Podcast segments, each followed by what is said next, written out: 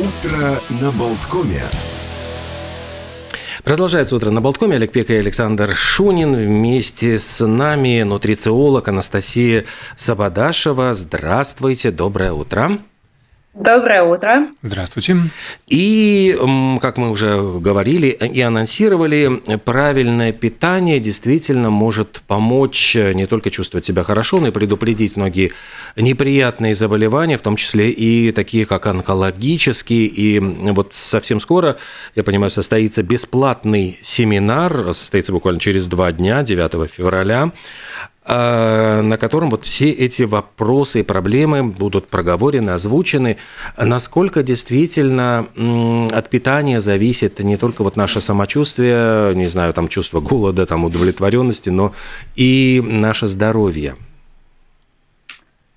Конечно, нельзя сказать так, что э, если ты будешь э, хорошо питаться, э, вести здоровый образ жизни, ты никогда не заболеешь онкологией или другими заболеваниями. Всему есть также э, генетическая предрасположенность и также загрязнение окружающей среды. Но по большому счету, если мы можем что-то изменить, то мы можем это изменить питанием в том числе. Ну, какие э, главные рекомендации, на что в первую очередь надо обращать внимание? Ну, понятное дело, фастфуд – это плохо, но э, если я питаюсь, там, например, жареной картошкой, вот, фри и прочее, фактор возникновения онкологии, там, не знаю, рак желудка или кишок у меня увеличится? Конечно, да. Э, в первую очередь э, исключить по возможности добавленный, добавленный сахар, добавленную соль, а жареная картошка за счет этой зажарки, она тоже имеет свои канцерогены. А, фастфуд, про него, конечно, мы вообще не говорим, это вообще плохо-плохо, но всему есть своя мера. И если добавить к этому клетчатки, то есть полезных овощей, которые содержат также очень большое количество антиоксидантов, которые помогают бороться э, с онкологией, то э, можем немножко уравновесить вот это вот состояние. Мы поели жареной картошки, добавили побольше овощей и уже получше. А вообще последние исследования говорят о том, что если мы э, придерживаемся больше растительного питания, то есть э, я не говорю о том, что надо всем стать вегетарианцами, но, по крайней мере, один-два дня в неделю мы можем делать полностью вегетарианские дни без э, животного белка, и вот такое питание э, как раз-таки считается достаточно здоровым при э, профилактике онкологии. Смотрите, э, Анастасия, сразу у меня возникает вопрос. Э, есть ряд людей, вот известных, знаменитых, в том числе, вот, скажем, Джордж Харрисон, который был убежденным вегетарианцем, умер от рака, то есть у него было онкологическое заболевание.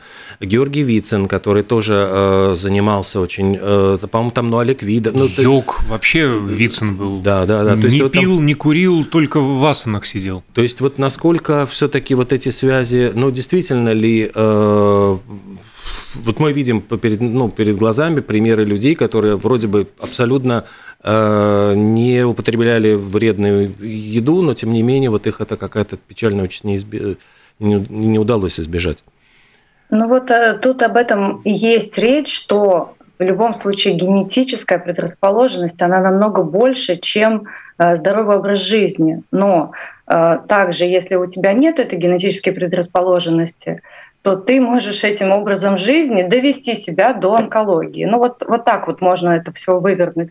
Ну и я не сказала, что вегетарианское э, питание на 100% надо придерживаться, а наоборот делать эм, один-два дня в неделю э, полностью без животного белка. Но совсем без животного белка я против такого нет. Угу.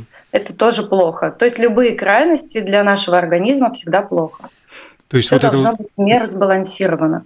Да, вот сейчас как раз э, идет социальная кампания «Не подземысло, да не съешь земной шар», э, как раз-таки призывы к жителям наших широт э, обходиться без пищи животного происхождения. Как вы относитесь к подобным призывам ну, именно при нашей географии, при нашем климате?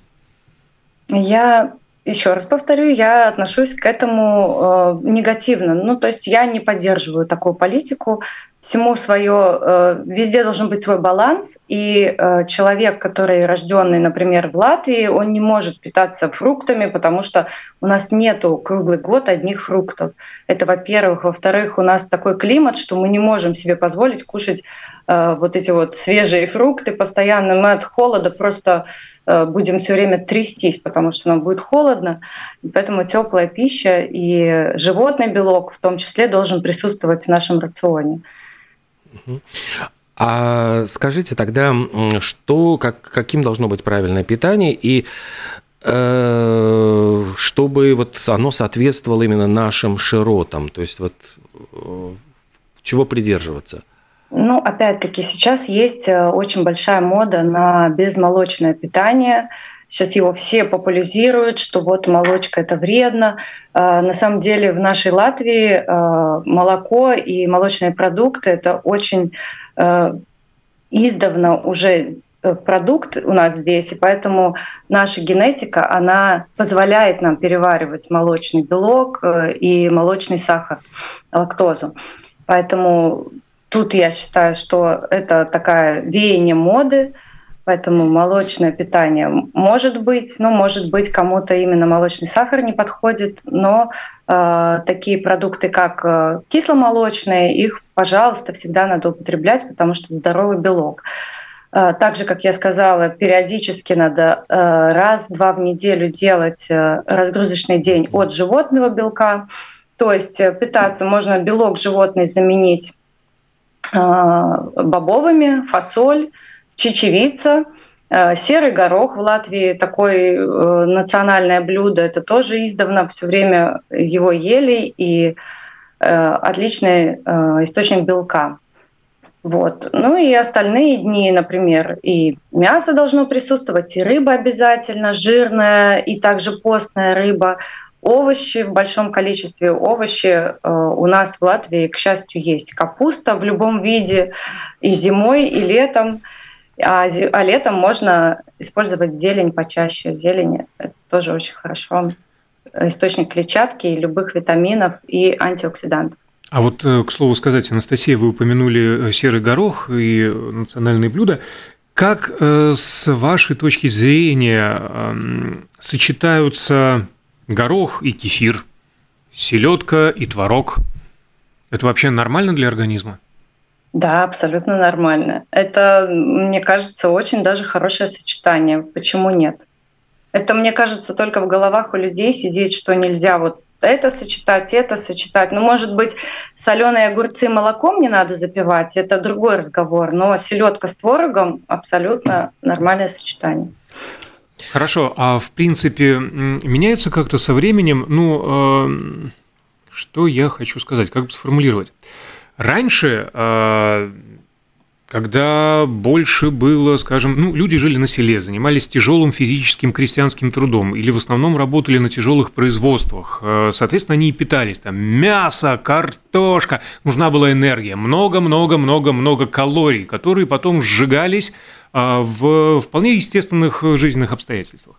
Сейчас горожане больше из, э, изнеженные, больше работают, ну как, ну, сидячая офисная работа, а пищевые привычки остались от дедушек и бабушек. Те же самые, не знаю, вот э, мясо под сырной, прости господи, корочкой с прослойкой майонеза и так далее.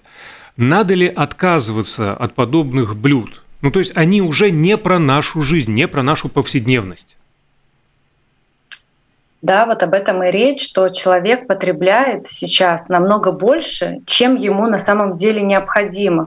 И с каждым годом вот эта вот калорийность блюд э, у человека, чем он старше становится, тем ему меньше требуется.